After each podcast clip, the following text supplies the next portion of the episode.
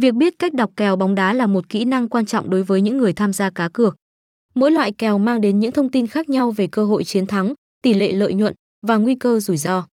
Bằng cách nắm vững cách đọc kèo, người chơi có thể đưa ra quyết định thông minh và tối ưu hóa kết quả cược của mình. Bóng đá kèo đồng, hay còn được biết đến với tên gọi kèo hòa, là một loại kèo trong bóng đá mà không có sự chấp nhận nào giữa hai đội. Trường hợp kết thúc với tỷ số hòa, người chơi sẽ được nhận lại số tiền cược ban đầu, bất kể là họ đã đặt cược cho đội bóng nào.